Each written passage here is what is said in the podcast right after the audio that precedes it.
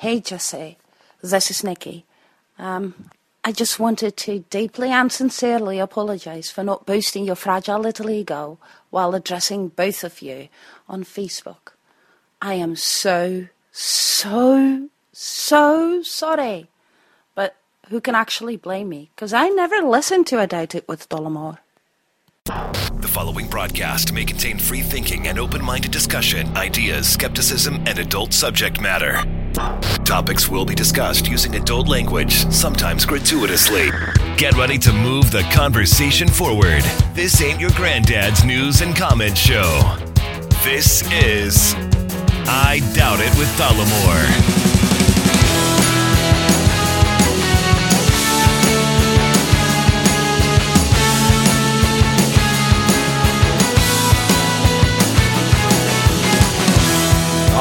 Everybody, welcome to the show, and thank you for joining us. Episode 469 of I Doubt It with Dollemore, and I am your host, as I always am, Jesse Dollemore, and I am joined today, as I always am, by the other host of the program, the lovely, the talented, the scholarly, the odd ad fed Brittany Page. Yes. You can say that again. I told you I would get you there. You can say that again. These ads that I keep seeing. you often we often have conversations about the type of ads that are served to us and we the conversations usually are why am i being served this ad am i the demographic for this Mm-hmm. i mean it would be like if you're 15 years old and you're being served ads for adult diapers Mm-hmm. or hemorrhoid cream Yeah. Mm-hmm. Sometimes it doesn't match, is what you're saying. Yeah. yeah. So, what is the ad right now Mm-hmm. that has given you pause? Okay. Um. It it it isn't an ad, but it is a an article that keeps popping up. So it's kind of like an ad because I keep seeing it. It's like they're targeting me with this article. I just, And- I just completely fucked that up. It's okay. um, but it is about you know slime. Slime became popular again this year. Is it like those those Instagram videos that are supposed to like make you feel good when you watch it, or Yeah, it's the slime that people play with, and it makes farting noises, and everyone loves it. like Jimmy Kimmel's done little bits where he goes and makes it with kids and stuff, right? Yeah, because it's really popular right now, and There's like glittery kinds and yeah, kids make a lot of money making slime on Instagram and YouTube. huh? It's like a whole job that you can have. It's a new occupation. It's a new world, everybody. Yes. but Jello, you know Jello, they've I, I do know Jello. they've yes. decided to take it a step further. Oh and no. they've created edible slime. Okay. Now, slime, let's keep talking about that for a second, is something that you play with with your hands. You pull it apart, you poke it, you put your grimy little fingers all over yeah, it. part of the quote unquote fun of Mm-hmm. the slime Yeah. is really getting in there with your dick beaters Uh huh. and playing with it. Exactly. And so Jello was like, well, what's missing from this equation? a snack. Snacking on the slime. So now they have edible slime and they say you can play with it, that it stretches and it snaps and it's firm, but it can also drip like a liquid, right? Wow. But not only that, once you're done playing with it, you can eat it. That is disgusting. Please stop right now. It is flu season. we do not need this. It is flu season, This is not something we want to encourage. Please stop. Don't the people, the good folks over at Jello, J E L L O, Wow. don't they know that it's flu season? Apparently not. This episode of I Doubt It with Dollar is brought to you by Jello. We will give you a disease. Yes, you can get the monster slime, which Ah. is lime flavored, or you can Mm. get the unicorn slime, which is strawberry flavored. Mmm. Covered in hand. Covered in dirty, dirty hand. Lime with a side of hand. because it's not only the fact that you're that you're you're monkeying around with it with your your hand it's also the surface on which it's being pressed into Yeah. Like there's all kinds of sanitary concerns. Mm-hmm. Also, this product is marketed toward children, Yes. Yes. and uh, kids are notoriously filthy animals. Well, I love this last line of the articles that says it's part of a line of interactive snack products from Jello. Come on, man. You know what? The only interactive snack product that I can think of that is halfway legitimate is string cheese. Yeah. Mm-hmm. You pull it apart. Yeah, that but that's the only interactivity that's necessary. Yeah. C- Come on. Well, this is really aggressive. I hope it's not a trend. It's really aggressive. yeah, I hope it stops now. So speaking of aggressive, Brittany Page, so glad you used that word there. Yeah. Uh, there's a song. It's called "Baby It's Cold Outside." Oh, you mean the Christmas date rape song? yes, the Christmas date rape song. That's what it's referred to as on Urban Dictionary. well, apparently it's been banned in some radio station. in Cleveland. oh, it is. I thought it was overseas, but right here, Yeah, Cleveland. in the, the Very good, high standards in Cleveland. the good old U.S. of A. Mm-hmm. And so, what we want to do here, because it is kind of a listened to under a. Well, I was thinking, I was gonna think of it. Oftentimes, when you have to pause to think about what I'm gonna say, you don't have to give me the crook eye. I didn't. when there's too long a pause between one sentence and the next. Listen, I just expect you to be quick and on your feet. And when you're not, you have failed. That's it. That's it. It's very simple. so, what was it that you were taking a bunch of time to come up with? what was the topic we were talking about? I don't even remember anymore. The Christmas date rape song. The date rape song. Yeah. Cleveland. So so it seems to me that we would need to kind of explain what what's going on in the song. Mm-hmm. And in these times, these Me Too times, Mm-hmm. but it's not even Me Too times. If you anytime all right. All right. No, no, listen, listen. I'm gonna say this. I'm a guy who doesn't really listen to lyrics like you do. Oh yeah, I hear all a- the lyrics. I'm more of a tune guy than a lyrics guy. mm-hmm. So I've listened to this song, and it's been like it's in this movie Elf, Uh huh. where she's in the shower and he's sitting like in the in the shower, not with her, but like in the bathroom where there's a shower. I think that's the scene, Mm-hmm. and they're singing it. It's oh, what a quaint deal. But when you listen to the lyrics, Yeah. it, I don't want to use the word problematic because it's too often used.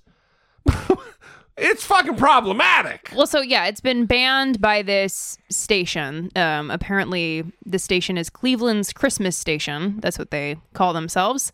Star 102, Wow. WDOK. FM. WDO, WDOK FM. Yeah. The Christmas station rocking your world. Um, and they are not going to play it. They are banning it. Uh, the song was written in 1944. Yeah. And the people on the radio station feel that the song promotes something that they don't want to promote. and maybe it's like disrespectful of consent. Yeah. And with the new Me Too era, they feel as though maybe everyone can go this Christmas without hearing the song. Yeah, well, here's the deal. It it is a good song. When you not I- now when I say song, I mean the music of it, because the lyrics are obviously part of the song, but that's not what I'm referring to. Mm-hmm. It's a pleasant to listen to um, accompany the, the the the the music. I'm getting myself in trouble here. The lyrics really are a fucking problem, man. And when you watch it, now the the version I'm going to play here, and we're going to kind of talk about is that we'll start and stop, is from a movie with Ricardo Montalban and some other people. You know, Fantasy Island guy. And uh, I know exactly. it's called Neptune's Daughter. mm-hmm. Anyway, let, we'll just play it and we'll stop and start at the troublesome moments. Oh, all right, I'm going to say this before we start. The scene is a couple in an apartment and they're drinking drinks or whatever, and uh, she's getting ready to leave. Mm-hmm. And apparently, what needed to happen for him didn't happen. If you know what I mean, wink, wink, sex. And uh, he's trying to convince her to stay Yeah. while plying her with alcohol. You know, on second thought, Yes? I really can't stay. Baby, it's cold outside. I've got to go away. Baby, it's cold outside. This evening has been Hoping that you drop so in. very nice. I'll hold your hands. They're just like ice. My mother will start to worry. Beautiful. What's your My hurry? father will be pacing the floor. Listen to the fireplace So roar. really, I'd better scurry. Beautiful. Please don't Well, hurry. maybe just a half a drink more. Put some records on while I fall. the neighbors might But think. baby, it's bad out there. Say, what's in this No drink? cabs to be had. All right. Let's let's stop right there with hey, what's in this drink? Yikes. Yeah, yikes. Mm-hmm. Hey, what's in this drink? I'm getting dizzy. What's happening? Well, it's all about how you say it. I mean, since she sounds so jovial, it's not a problem. Yeah, maybe right? that's maybe that's part of the deal. is that she sounds, huh?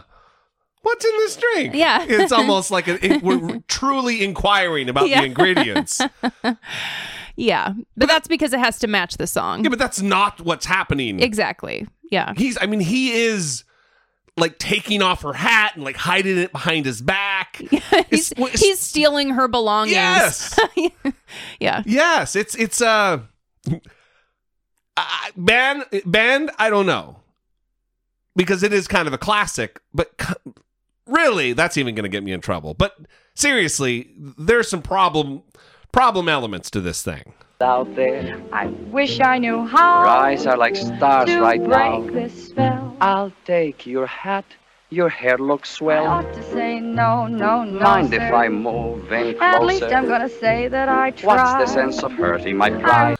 So she said no, no, no, no, like four times, and then he says, "Mind if I move in closer?" Right. What's the sense in hurting my pride? No, and she said, um, um, oh, maybe I I can act like I tried or something was the lyric. Like at least I can act like I tried to to to, to say no.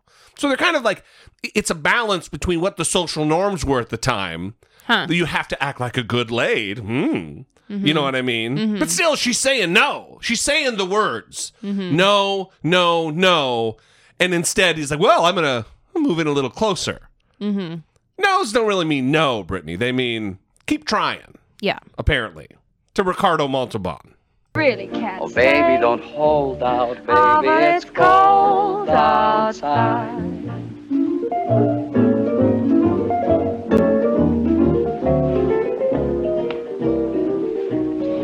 Simply must go. Baby, it's cold outside. The answer is But no. baby, it's cold outside. The The answer is no. The answer is no.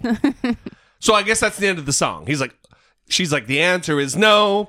Okay, you refuse consent. Done. End of song.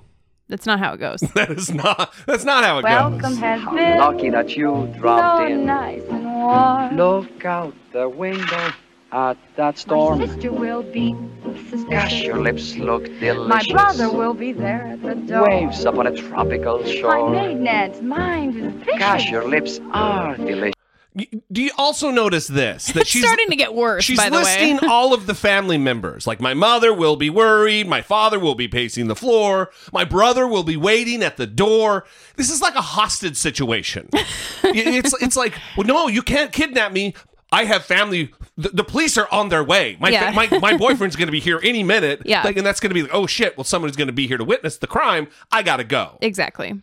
Mm-hmm. It's this. It's really what's happening here. Yeah, and then all he's talking about is how delicious her lips look. Yeah, and he also you don't see it because it's only audio here, but in the movie, that the the thing you heard was the curtains closing.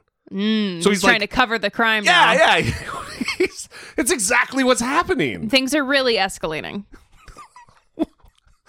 Oh, I'm actually scared to get to the end of the song. By the way, this is what Donald Trump wants to go back to. Right. This is the America. mm-hmm. 1950 Yeah. that Donald Trump wants to go back to. Or maybe just a cigarette more. Never such a blizzard before. I've got to get But home. baby, you'd freeze out there. Say, lend me a It's up to your knees out there. You've really been I grand. thrill when you touch my but hand. don't you see? How can you do this thing to me? bound to be That's another one. Mm-hmm. How can you do this to me?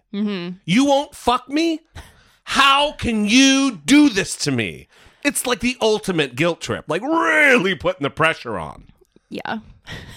Seriously. But it sounds so nice in the song. when you put your tone on it like that, Yeah. it sounds really aggressive. Hey, what's in this drink? I want to fuck you right now. Mm. Is that better? No. Talk tomorrow. Think of my lifelong At sorrow. least there will be plenty implied. If you got pneumonia and I I really can't get stay. over that old doubt, baby, Ah, but it's cold outside. How romantic. So, people are both supporting and not supporting the decision of the station in Cleveland to not play the song during Christmas time. Yeah. Um, someone wrote on their Facebook page, quote, I will not be listening to the station anymore myself if they give in to sensitive people. The song has been out there for a long time and now it offends people. Come on. This is getting out of hand with all the people that are offended by stuff. End quote.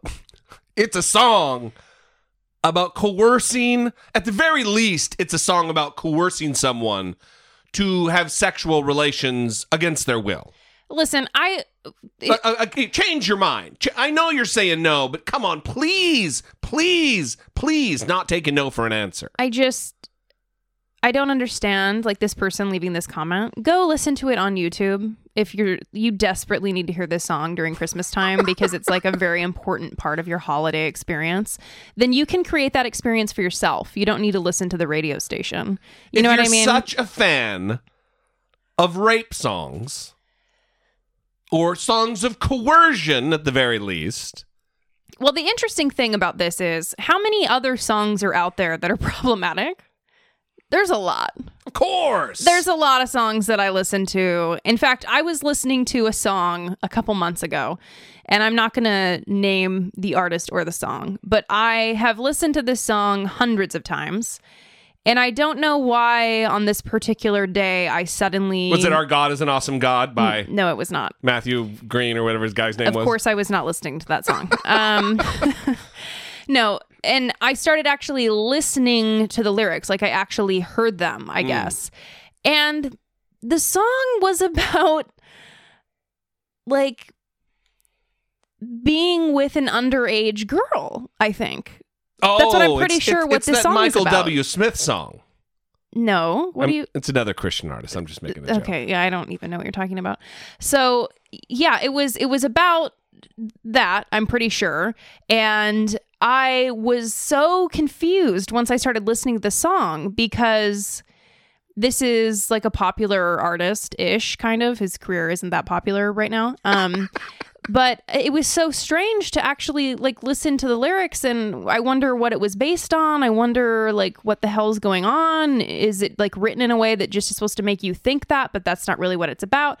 I don't know but there's a lot of songs out there that talk about problematic things that are disrespectful of women that you know whatever um that aren't just on that incel soundcloud account. So Right, like no mainstream music. And so maybe people are saying, oh, if you're going to ban this, aren't you going to ban all these other things? And I don't know. I don't think so. I don't know what happens next. Well, I think it's it's it's Couldn't as- tell you. it- is it is according to quote unquote like community values and how things are.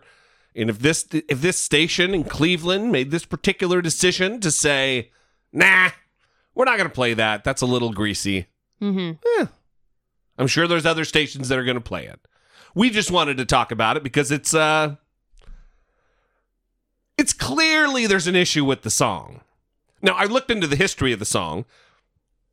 The people who wrote the song, it's written by a guy named Frank Loesser in 1944, and it was it was written to be a duet with his wife, and uh, so like they would play it at parties, which was kind of the the the signal for everybody to get the fuck out of there. And it was like a duet between him and his wife. So I, so I don't know if that changes anything. That you know, it was kind of a duet between him and his wife and being playful or whatever. But still, it's not good to what's in this drink, you know, to your wife. Mm-hmm. Well, I I also just don't, everyone freaking out about it, it just doesn't seem like it's that big of a deal. I don't know. It's not. Yeah, It's yeah, not for sure. It's not a that big a deal. It's not banned from Earth. We're not like removing it from YouTube and Right, removing right. it. It's you can go find it. It's just that this station isn't going to play it, so you don't need to act like Yeah. your your life is ruined Well, because of that. I, I got this song from from the YouTubes, Brittany Page, as, Exactly. as often, and there were a lot of comments, as you can imagine, of that kind of a tem, you know, that kind of a tone. Yeah. which is, oh my God, is this the song that's banned? Mm-hmm. One station bans it, and all of a sudden, it's the banned song. Well, and Fox News has been talking about this. They Oh, talked. I They, bet. they talked about it on Tucker Carlson show. What happened there? I don't know. And Tucker on, on Martha MacCallum's show, on Laura Ingraham's show. So they were talking about this on every single show that is Yeah, the fits, Fox channel. It fits the narrative of oh PC culture and boo. It doesn't really warrant that much analysis, though. I I don't think so. Well, we don't talked think so. about we talked about it for 15 minutes. Too long. Too long. we also did something wrong. We would love to know what you think. Of course, 657 464 7609. Of course, you can always email your voice memos to I doubt it at dollemore.com. We really would kind of like to know what your what your take on it is. It is kind of creepy, but it's also, you know, a classic song. I'm really walking into a bandsaw right now. well, I just who cares? Who cares if it's a classic song? I the only thing that confuses me is all the other songs that are offensive that aren't being banned. You know, how they're just kind of singling this Again, one out. not banned. this one station is not yeah. playing it. Yeah, yeah, yeah. If they're only a Christmas station, okay. That they I get Well, I get well, why they aren't banning other songs. That's another thing. This is not a Christmas song. But because they talk about it's cold outside and there's a blizzard outside, that's why it gets kind of labeled as a Christmas song. But there's no reference to to Christmas. There's no reference to to to the Jesus or the the, the wise men or the Santa or the elves or the the, the the mutant reindeer with the radioactive nose. None of that. the Jesus, The Jesus. the Santa. the Santa. All right. All right. Shall we get to a voice voicemail? I would love that. All right. Last time on the show, we talked about a mother who named her child ABCDE and an airline, the Southwest, that apparently has an employee that was being a dick about it. I took issue with both, and this is a call about that. Hey guys, it's uh, John from Columbus.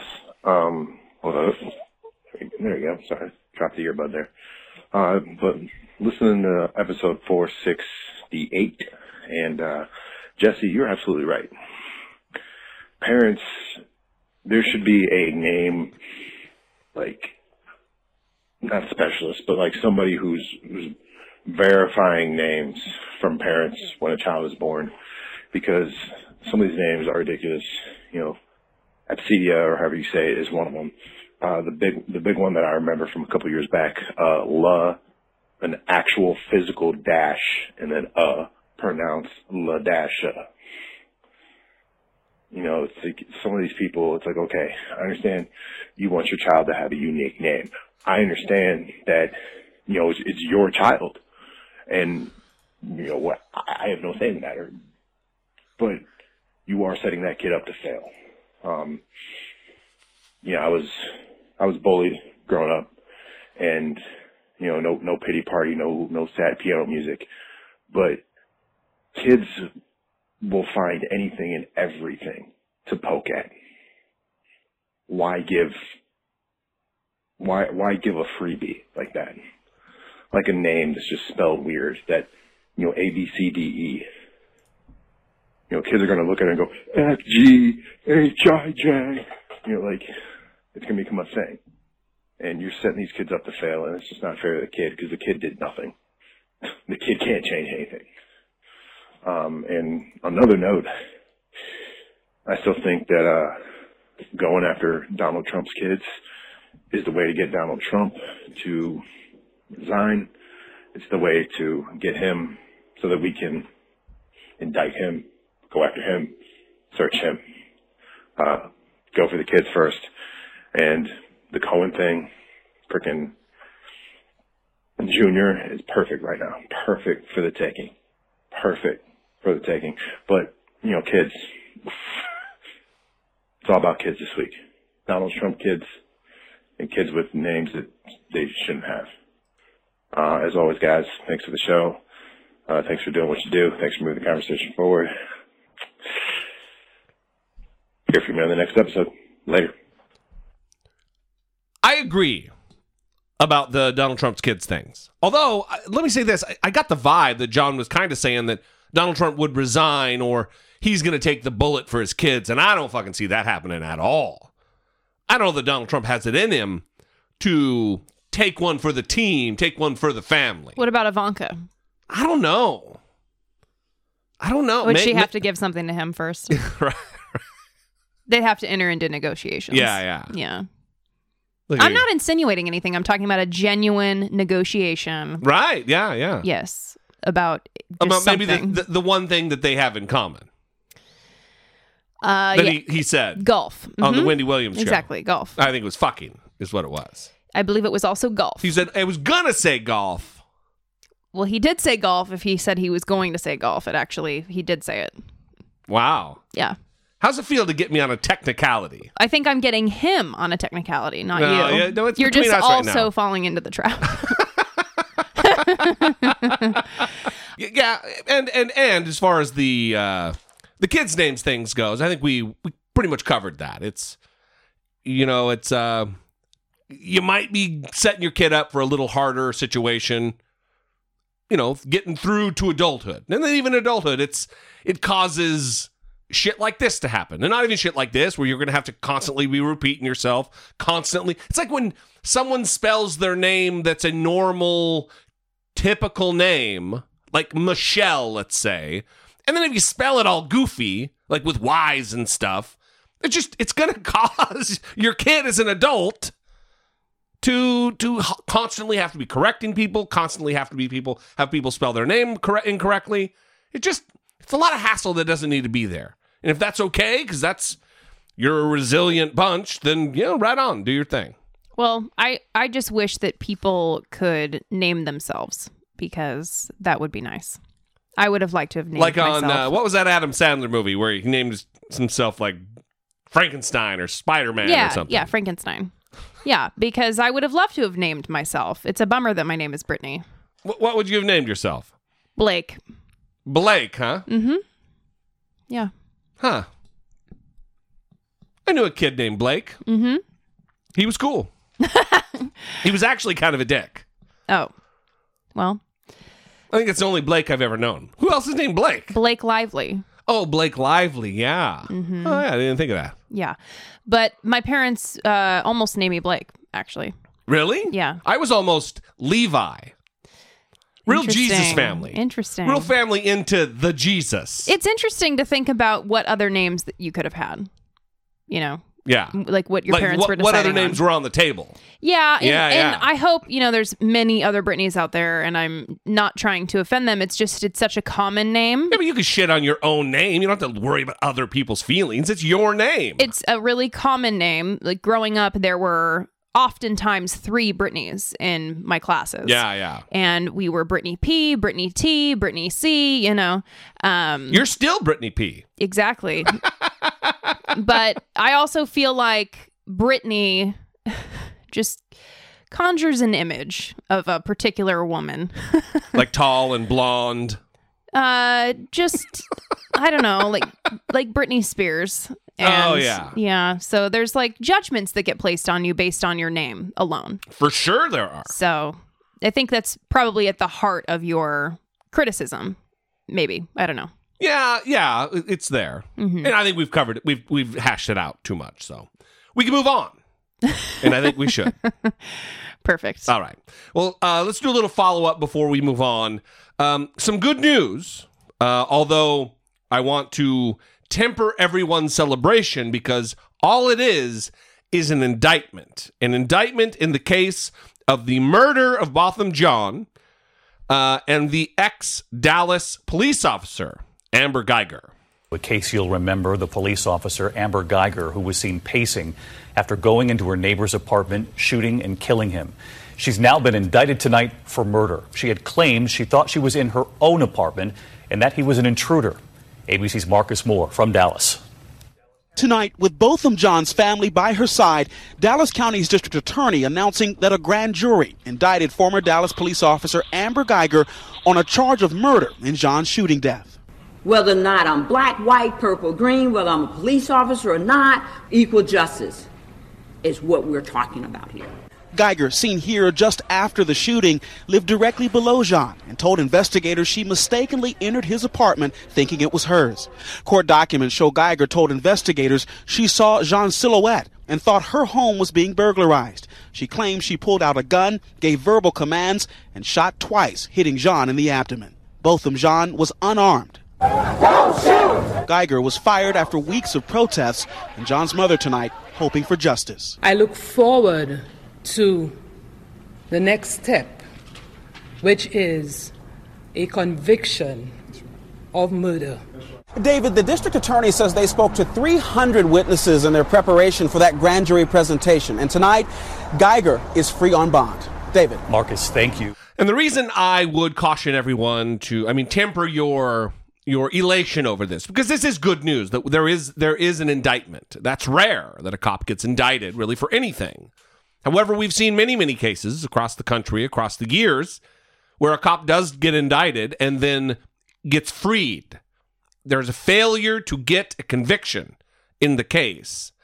And uh, we're going to wait for this. We'll follow this as it goes to trial and report uh, accordingly. Well, the activism is really what's pushing the Yeah. police to behave differently than they have in the past.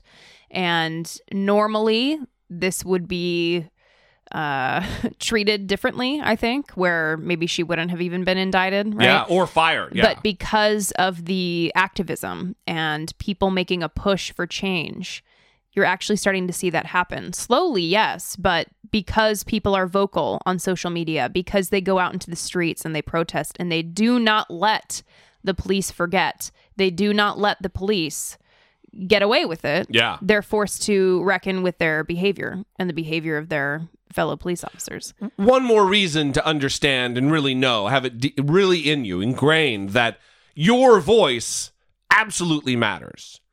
That going out there and protesting and uh, maybe even uh, participating in acts of civil disobedience, they matter. They wake up the system. For sure. They, they community leaders understand what that means and the risks that are involved if you if the if the the people turn on you, whether it be losing elections, things like that. I mean, it really does affect. Uh, it impacts the way shit runs. So Mhm. always resort to protest. Always resort to raising your voice.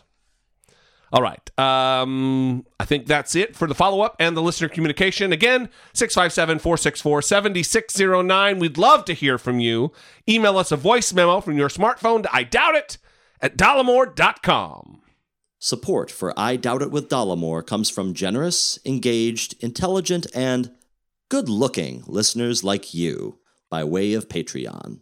Your support on Patreon for as little as a dollar a month helps keep the show going and move the conversation forward one podcast at a time. If you would like to join the ever-growing family of supporters, please visit patreon.com slash I Doubt It with Dollemore. We have two beautiful Patreon supporters who upped their pledge Carrie Carrie and Sheila. Sheila. And then we have one brand new Patreon supporter, Mark. Mark! Beautiful. Seriously. Thank you for your lovely support of the It- show. It is also the holiday season, and if you're going to be um, funneling money into the coffers, the already swollen and bloated coffers of Jeff Bezos over at Amazon.com, we would love for you to take a little bit of that from him by him giving it to us. Mm-hmm. Go to dollemore.com slash Amazon. That will forward you on to our to Amazon, you,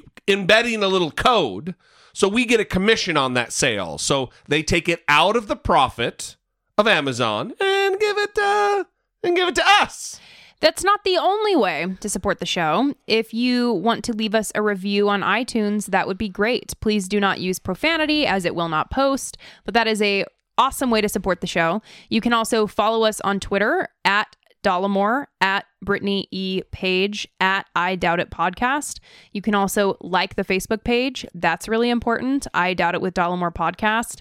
Like the links that we post. Yeah, interact with the links. That's a big deal on the I Doubt It with Dollemore Facebook page. right. And Not the listener group. Yeah. I mean, that's great too. Yeah.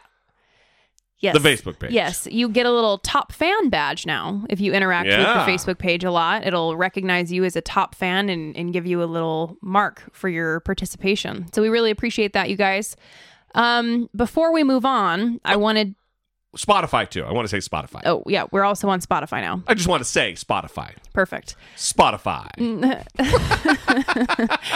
So we did get another voice memo, but we are not going to play it because the person who sent it to us right before we recorded, they made it just in time, uh, sent us another voice memo. We you should have said we recorded the episode and then we had to re-record it because of blah blah blah. Yeah. But that's not what happened. they sent us a voice memo and said that they would prefer that we don't play it. So we decided not to play it because they preferred that we didn't. That's right. We Yes. respect we respect the audience. And either you send us in something if you catch us in time. Yes. I'm not after it's done, it's done. Yeah. You waited too long. I'm not going to go back and edit and repost. That's Mhm. not going to fucking happen. But if you catch us, right.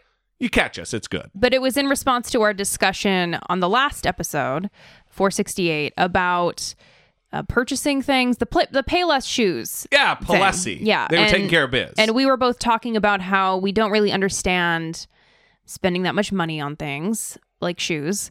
And the person that called said that they're really into the fashion culture. I think shoe culture or sneaker culture is what they called it. Yeah, and they said that they have spent thousands of dollars on shoes. And specifically, I, I think he's he the, the the the amounts of eleven hundred and sixteen hundred for a single pair of sneakers. Yes. So that is really crazy to me. Completely foreign concept Uh, to me. totally foreign. Do the shoes make him orgasm every time he walks? If not, he paid about fifteen hundred dollars too much. Something special about the shoes has to happen at that price, right? At that price point, something unique. I think it's just it must be like a collector's thing, but not really collectors because he's wearing them. he said that he bought them for sixteen and then sold them. I think Yeah. for like a thousand or eleven hundred. hmm Yeah, someone bought used shoes for $1,100. Is there also like a fancy line of toothbrush out there that people are buying and reselling? Yeah, I mean, you know, people are gonna use their funds how they want to use their funds, and that's great. It's ju- it's just something I I struggle to understand it really, and I think it I think it just is really the poor kid in me that even if I had a lot of money, like I've tried to think about it, you know, if I won the lottery or if I started making a ton of money, Yeah. and the, when I hear about these celebrities who buy these shirts that cost like thousands of dollars, when I buy a shirt and it was like $50, I'm really stressed out about spilling something on it or ripping Yeah. it. You or know? you just you return it right after you buy it because you have, you have the worst case of perpetual buyer's remorse of anyone I've ever met. Well, anyway, what I was getting at is with the shoes, I would be so paranoid. It, like, what if someone steps on your toe or you accidentally, you know, rub your foot on the tire when you're getting in your car or something? I mean, aren't you stressed out about getting marks on the shoes if they cost that much? Yeah, it's like when you when you buy beanie babies, you don't play with the beanie babies. You leave them in that little plastic container. Is that what they come in? I don't know. Uh, when the friends that I had that had money for things, they had them in plastic containers. Yeah, Okay. yeah. Because buying sixteen hundred dollar shoes is just adult beanie babies. Let's be honest, right? Yeah. I mean, again, this person, we have a playful relationship with this person. So they're not, don't feel like we're bullying this person, everybody. They know, they know. They're, They're, not being fucking bullied. fine. Yeah. Um, They can they can just console themselves by walking around in their five million dollar shoes. exactly.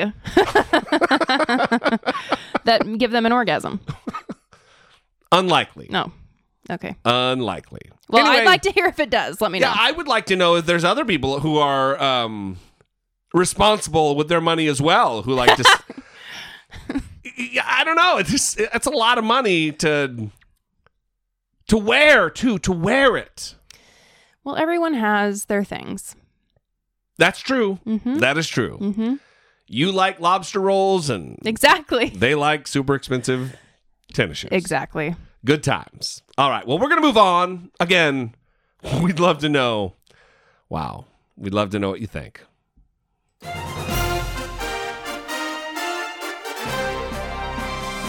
Democracy. Facing down pessimistic politics with realistic optimism. So, Donald Trump was in Buenos Aires, Argentina. Very impressive. Well, the, no. One of my favorite tweets is from someone who lives in Buenos Aires. Now I'm confused about how to say it because of you. It's Buenos Aires. Yeah. Uh, do you remember the tweet that I'm talking about? No. Oh, oh, is it the one about you and your stupid face? Exactly. Yeah. Do you have it saved? yeah. Um, so it's from April This is from years ago, right when we started the podcast. April 27th, 2014. Oh, Jesus. Th- that's that's uh, one month after we started. Yeah. One month and a few days. So this was directly to me at Brittany E. Page. You might be an idiot according to your face and comments.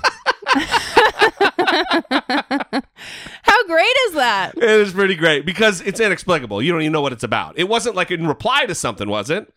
It No. was just straight to you. Yeah, exactly. Um, and can I can I Of course you can. Okay, so it's your show. I posted this and I said Twitter is a great tool for finding out how people in Buenos Aires feel about you. and you wrote your comment. Right, was this back then? You wrote uh, well, because someone complimented me and said that I'm I have a beautiful face, and they were trying to be nice and make up for the abuse that I had received. I'm joking. And you wrote? Twitter is cold outside. You wrote, "What the fuck does that person know? She's not from Brazil." and I said, "I think Jesse means Argentina." yeah. So at the time, you needed a geography lesson. I always need a geography lesson Yeah. from Brazil. But I'm glad that you have figured it out now, just in time to talk about this. when you were asking if you could continue, I should have said no. Too late. So anyway, the G20 was happening this week, and uh, Donald Trump went, and it was a fiasco. There's all kinds of moments where he embarrassed himself, and by virtue of that, the United States, by wandering off stage when he shouldn't have been there, by staring off into space in a completely different direction than the other people. By copying people's homework. Yeah, he just he's serious. He's just a walking embarrassment. But that's not all because he- he he also wasn't focused on what was going on at the G20 because back home he has the impending doom of Robert Mueller hanging over his head. President Trump holding crucial meetings right now with world leaders at the G20 summit in Argentina, but just one glimpse at his Twitter feed makes it pretty clear the president's focus is somewhere else entirely. Mr. Trump going after the Russia investigation this morning and, and trying to explain why it's no big deal that he repeatedly lied to voters by denying any business or political ties to Russia during the campaign, despite the fact that there were some. He tweeted, quote, Oh, I get it. I'm a very good developer, happily living my life. When I see our country going in the wrong direction, to put it mildly, against all odds, I decide to run for president and continue to run my v- business. Very legal and very cool. Talked about it on the campaign trail, lightly looked at doing a building somewhere in Russia, put up zero money, zero oh, guarantees, and didn't do the project. Witch hunt. Wow, that's a lot of falsehoods in just two tweets. President Trump clearly rattled by former lawyer Michael Cohen's admission that Cohen lied to Congress about a proposed Trump project in Moscow so as to be consistent with the lies that President Trump was telling voters on the campaign trail. A source telling CNN the president is, quote, spooked and completely distracted. Mr. Trump also canceled his meeting with Vladimir Putin, citing a Russian aggression against Ukraine. But he did talk with Saudi Crown Prince Mohammed bin Salman, also known as MBS, the autocrat that the CIA believes ordered the murder of Washington Post journalist Jamal Khashoggi. Mr. President, what did you discuss with MBS? Come on. Thank you, we had no discussion. We might, but we had not. Thank you very much. CNN's Jeff Zeleny is live in Buenos Aires where the G20 summit is underway. And Jeff, even the president's press secretary admitting today that the Russia investigation is affecting the president as he intends, uh, attends this important summit. Uh, Jake, the White House press secretary Sarah Sanders used the word undermine when she said that is what it is doing to the U.S. relationship with uh, Russia. But it was clear it was on the president's mind from the very beginning of the day here when he got up and set out for a, a day long series of world meetings, uh, meetings with world leaders. But he still spent the day also explaining why he's not meeting with one of them, Vladimir Putin. And then it turned out that he actually did meet, although very briefly, in like an informal conversation with Vladimir Putin. And Vladimir Putin is, is claiming that it has to do with the Kerch Strait. They just discussed the Kerch Strait, which I think is in the, the, the Red Sea or the Black Sea. Again, geography is not my thing, as Brittany, as Brittany pointed out. Well, you learn Um, it in like seventh grade. which has to do with the conflict of Ukraine and Crimea, formerly just Ukraine and the Crimean Peninsula. So, uh, it makes you wonder what in the fuck they're talking. Could you let's say this? Does anybody really think that Donald Trump understands the ins and outs of the Crimean, uh, U- Ukrainian Russian conflict enough to know any details whatsoever about the Kerch Strait? He doesn't read his daily intelligence brief, and unless his name is featured prominently, he doesn't read anything. So I I just don't buy I don't believe this is plausible that they discussed anything related to military or or intelligence. Yeah, you you forgot to mention also that when he marched off the stage before that group photo, he was actually caught on a microphone saying "Get me out of here" to his aides.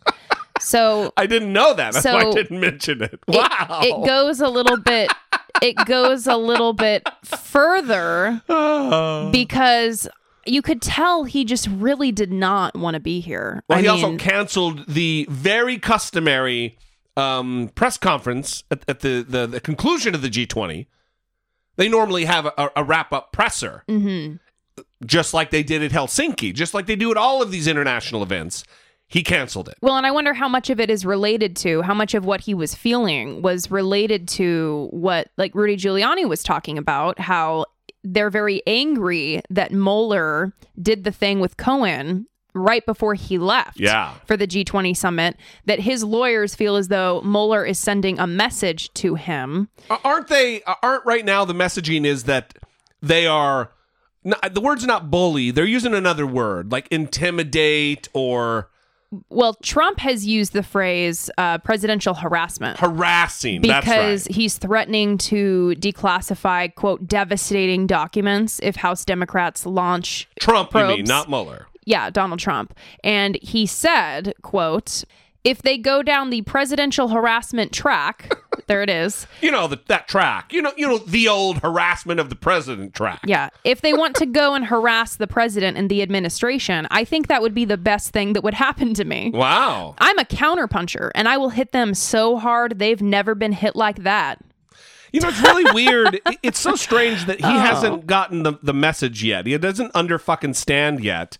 You got that? Under fucking stand? Mhm. He doesn't get it uh, yet that those kind of idle threats don't matter to men and women like Robert Mueller, yeah who has two bronze stars for his combat in Vietnam, who was the FBI director for, I believe, over a decade mm-hmm. who was the uh, uh, he, his whole entire life embodies service to country over self. He's not fucking afraid. People aren't afraid of you. You can't level weird threats like you used to in Manhattan and have people respond because they're fucking cowards. You're not dealing with cowards anymore, Donald Trump.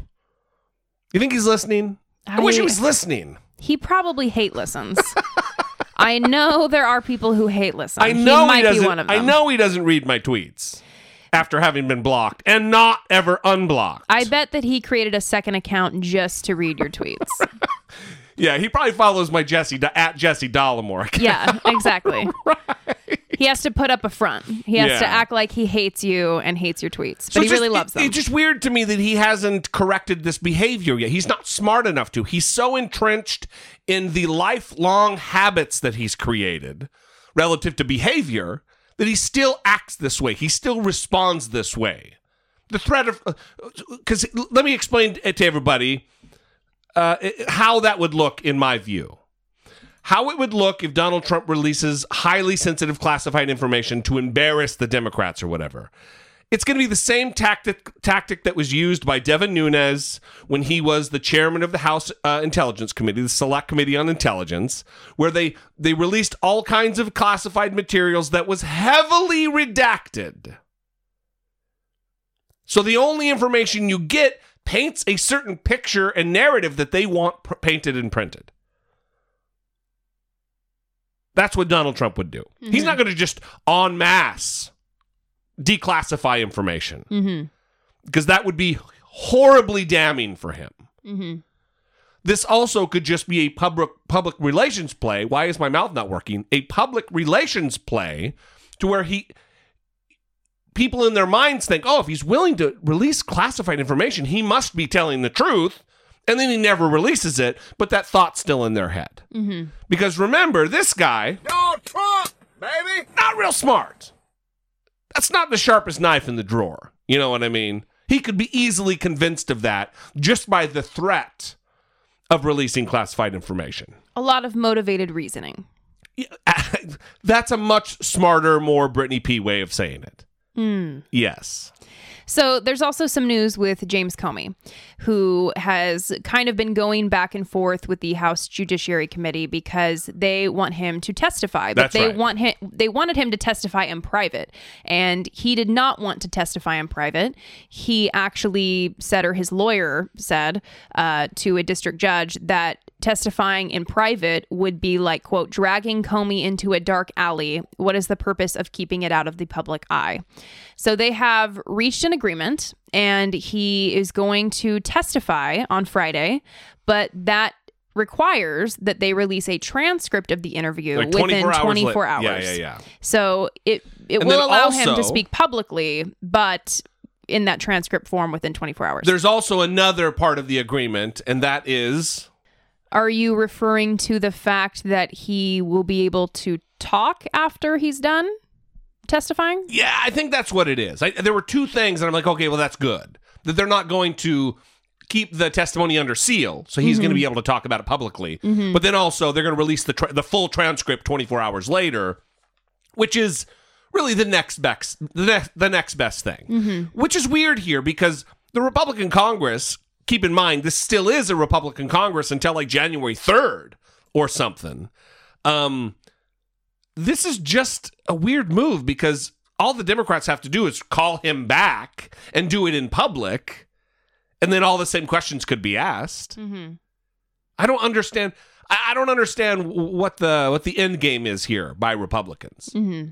Well, should we also reiterate who James Comey is for people who may not remember? Yeah, Uh, sure. the director of the FBI who was fired in May 2017 by Donald Trump, kind of prompting the whole Mueller investigation. the one who is um, believed by many, including myself, uh, to be the one who really handed Donald Trump the election by re-investigating Hillary Clinton, announcing that all these new emails that we found are now on these laptops that were in the possession of uh, Huma Abedin and Anthony Weiner. They're now, oh, we found all these new emails. And then they found out later, actually, that those were just all the same emails we'd seen. Mm-hmm. So that's who he is. I don't we don't need to rehash all that history, but but he was he was fired uh, very unceremoniously um, by anon by letter. Anyway, we don't have to get into all that. But it, James Comey, the former director of the FBI, um, it plays a pivotal role in all of this. Knows a lot of intelligence that still we don't know, and uh, it's going to be a good time. So we're looking forward to that. We will obviously follow that this week as that happens, or um, whenever those those transcripts actually do get released. Uh, the other news about the Russia investigation this week is that Roger Stone is still insisting that he is not going to betray the president by by by testifying against him. President Trump back at the White House, locked in his next go around with the special counsel Robert Mueller. The president returning from the G20 summit in Argentina, his personal attorney, Rudy Giuliani, taking aim at Mueller, accusing him of, quote, unethical tactics and intimidation. The focus now turning to Republican operative Roger Stone, who is already striking a defiant tone against the special counsel. ABC's David Wright is at the White House. Longtime political advisor Roger Stone insisted today he won't betray President Trump no matter how much pressure the special counsel brings to bear. There's no circumstance under which I would testify against the president because I'd have to bear false witness against him. I'd have to make things up. Today, Stone told George Stephanopoulos there's no proof he collaborated with WikiLeaks, the site that released thousands of Democratic emails stolen by Russian hackers. But a series of emails suggest Stone did make efforts to contact the WikiLeaks founder, Julian Assange, and admitted as much in 2016. I actually have uh, communicated with Assange. Uh, I believe the next tranche of his documents pertain to the Clinton Foundation. Today, Stone insisted curiosity is not the same as conspiracy. Like every political reporter, I was interested in knowing what exactly they had. Uh, but uh, there was no response to that. You're saying you never spoke with Julian Assange, never contacted WikiLeaks, never spoke about any of that to President Trump? That, that is absolutely correct. Did you find his answers credible? No, I didn't. Uh, not at all. The top Democrat on the House Intelligence Committee said today the very existence of those emails contradicts Stone's testimony before his committee. That testimony really needs to be provided to the special counsel for consideration of whether perjury charges are warranted. Stone is by no means the only Trump associate of interest to the special counsel. This week, we learned the president's former lawyer spent 70 hours with investigators as part of a new plea bargain. Michael Cohen is now asking a federal judge not to send him to jail because he says he's been so cooperative. David Wright joins us now from the White House. And David, we see these two men at one time both Trump loyalists, members of his inner circle, now taking two very different legal approaches. That's right, Tom. Cohen claims to be cooperating fully, practically throwing himself at the mercy of the courts. Stone is defiant, practically daring the special counsel to charge him. Tom? David Wright for us tonight. I don't want to get too far from Roger Stone, but I do want to talk about the latest developments with Michael Cohen. Oh, please do. And they started talking about Michael Cohen a lot at the end of that clip. So, yeah, yeah. Um, Michael Cohen's attorneys told a judge on Friday, uh, after we recorded the show, that Michael Cohen is cooperating in an ongoing federal investigation in New York, and he has met with the New York's Attorney General's office about their suit against the Trump Foundation and the oh, president. that could be big too, which could obviously lead to charges be- and state charges. Um, all of these ding dongs in the president's orbit still act like it's oh, it's under it's totally questionable. We don't know whether the president can pardon himself. All of this shit. And that would lay that to rest because if the state brings charges, it doesn't matter whether the president could pardon himself. That's ridiculous thinking he could, but he can't because it would be a state charge. Also, they released the plea agreement document, and everyone was reading it late on Friday. Yeah, yeah, it was big news. And we had already recorded the show, but the big thing that came out of that is that Cohen's attorneys directly implicated Donald Trump in two of the crimes in which Michael Cohen pleaded guilty. They say that uh, Michael Cohen committed felony campaign finance directions, quote, intended to benefit client one in accordance with client one's directives. Yeah. So that is referring to Donald Trump. And they also noted, quote, Michael's false statements to Congress likewise sprung regrettably from Michael's effort as a loyal ally and then champion of Client One to support and advance Client One's political message. At the time, he was requested to appear before the Senate Select Committee on Intelligence and House Permanent Select Committee on Intelligence. Michael was serving as personal attorney to the president and followed daily the political messages that both Client One and his staff and supporters repeatedly, forcefully broadcast. Furthermore, in the weeks during which his then counsel prepared his written response to the congressional committees, Michael remained in close and regular contact with White House based staff and legal counsel to Client One. So, right there, they're talking about Michael Cohen drafting his testimony. Right. In which he lied to Congress uh, while he was in regular contact with White House staff and legal counsel for the president. Yeah. This is all going to make a great case for obstruction of justice. It's just it's it's piling on. It's adding to the list, the growing list of of evidentiary uh, um, material. So back to Roger Stone. ba- so back to Roger Stone. Sorry. So first, first I want to say this about Roger Stone. When you think, when you hear his voice, when you hear him talked about, I want you to remember that this is a man who has a giant tattoo of Richard Nixon's face on his back between his shoulder blades. There's something not right about Roger Stone. The second thing I want you to remember about Roger Stone is that he is the long time. His former business partner is Paul Manafort. That after the Nixon administration, in the late 70s, early 80s, they had a political consultancy that they had together. And they were business partners. Not loosely, like, oh, yeah, they both invested in this one business. They, they had a, a, a, an office that they both went to that was like Stone and Manafort. It was, it was a thing. The other thing is the statement that he made about there is no proof that he coordinated with WikiLeaks. Is that the statement of a an innocent person? if you rob a bank or if you don't rob a bank and you're accused of it, do you say I didn't rob the bank. I didn't rob the bank. Hey, listen. I don't care how cold outside it is, baby. I didn't rob the bank. Or do you say there's no proof I robbed the bank? That's not what an innocent person says. yeah. There's no proof of it. Yeah. Yeah. That's a bad sign for sure. It's assumed there's no proof if you didn't do it. Right. So we're going to be waiting for that. I think that's going to be another uh a lot of trustworthy characters. Oh yeah, he he he really he the best people. He hired the best people. Mm. Also keep in mind that Roger Stone worked for Donald Trump and was fired early on. This I think was a systematic thing on the Trump campaign's part. By hiring all these seedy characters, then firing them kind of in stages, and then they still worked for the campaign.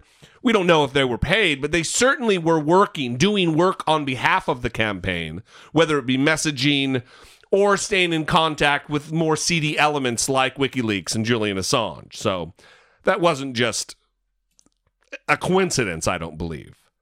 And all of this really leads us to some good news.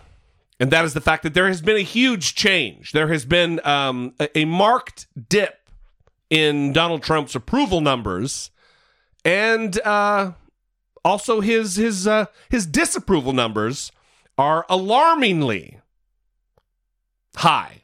I guess from his perspective. President Trump's job approval, meanwhile, dropped last week. The Gallup weekly tracking poll found 38% approve of President Trump's job performance, while 60% disapprove, a 12 point swing against the president. This is the fourth time that Trump's disapproval rating has reached 60% in this poll, and the first time he's hit that number this year. President Trump is the only president who has never cracked 50% in Gallup's ratings, something he has not accomplished in more than 676 days in office. So all of that is more informational purposes to give you kind of a, a snapshot of what's happening. Mhm. And some of this, look, uh, the American public has uh, has the attention span of uh, about a half a stop set a commercial on, on a TV show. So it could be some of that. That you know, all the news is bad right now. Everybody's all boo hoo Trump. Um, but keep in mind that this cycle, this this trend toward bad news about the Trump administration is only going to continue as Mueller starts releasing and indicting, and uh, more news starts coming out. So I I I I think there's going to be this is going to be a downward trend relative to approval ratings, and maybe now that evaporation that I've talked about for almost two fucking years is going to start happening relative to the support of Donald Trump. Like I said, we're never going to lose this guy. Trump, baby.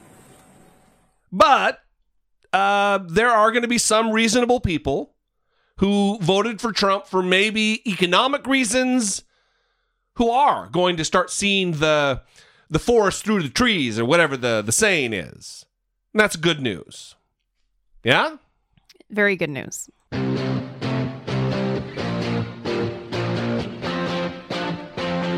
Taking care of biz. Ory, Ory. Ory is taking care of biz. O R Y. I hope I'm pronouncing that correctly. It is a Japanese startup and they specialize in robotics for people who have disabilities. Hmm. And they created a, a robot, Oriheim D. It's a four foot tall robot that can be operated remotely from. Um, Real freaking naughty.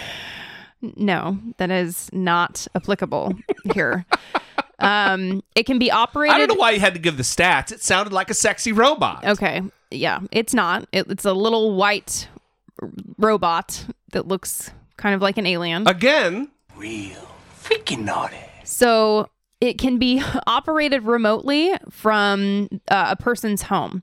So here's what's great about this is, and I've I've watched a couple videos, and most of them are in Japanese. It was hard to find an English video, although we we did find one, but this robot, it's a little cafe that they have set up, and it's not going to be open for long because this is just a trial run. And the cafe serves coffee and juice and things like that, and it's run entirely by robots. But these robots are not being run by AI, they're actually being operated from home by people who have disabilities that don't allow them to work in jobs. Robots may be old news in Japan, but the ones in this Tokyo cafe are an unusual breed. They're not powered by artificial intelligence, but by people who have trouble working in public spaces. はい。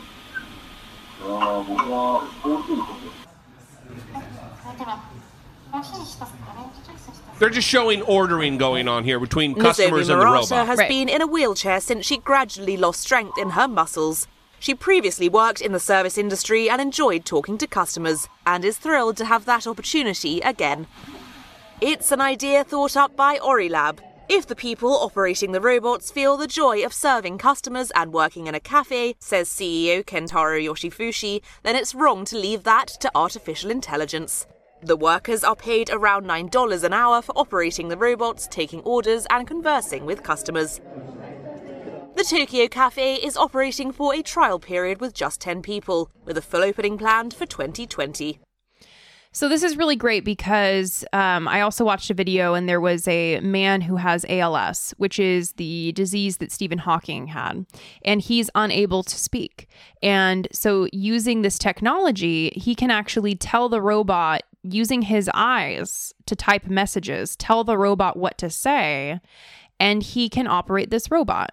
They're- And they're, and thereby interacting with human beings. Right. Yeah. And and having a job and giving someone who is ordinarily not able to be a part of the community is able to now be Yeah. a part of the community. It's awesome. And there's also people with spinal cord injuries that are able to uh, run the robot from home. So they they're working. This is their job, and it allows them to interact with people and get out there. And it just seems like a really cool thing. I mean, rather than giving this job to AI, Yeah, which- is going to be running the world soon. Um, It, it really is. yeah, they're they're giving people who wouldn't otherwise be able to work in a job where they are interacting with people like they want to. Um, it's giving them that opportunity to do it. So it, it's a really cool thing. Uh, I saw someone post it on Twitter, and they said they were reading through the article and got emotional, and it had the same effect on me. So I thought I would share. It's definitely a taking care of biz, though. Yeah, for, for sure. sure. If that happens, Mhm. if you if you get a little misty Yeah, while reading a story, yeah. that's not about like pets greeting the the soldiers coming home or whatever, or you know those surprise videos or yeah, Those are nice too, though. they are. But I mean that that when you get that reaction from a news story, Yeah, well, take care of biz. yeah. All right. Really cool. We're going to wrap there. We love you guys. We appreciate you. We're going to see you next time. Uh, we'd love to hear from you with communication, with helping us move the conversation forward, comments about any stories that we covered this episode or really any other. Uh, we want to hear from you. You can call 657 464 7609. Course, there's always voice memos from your smartphone to I doubt it at dollemore.com. We love you guys. We we appreciate your loyalty and your listenership. You are beautiful people. Be good to each other and be genuine. We'll see you next time for Brittany Page. I'm Jesse Dollemore, and this has been I Doubt It. When you were asking if you could continue, I should have said no. Too late.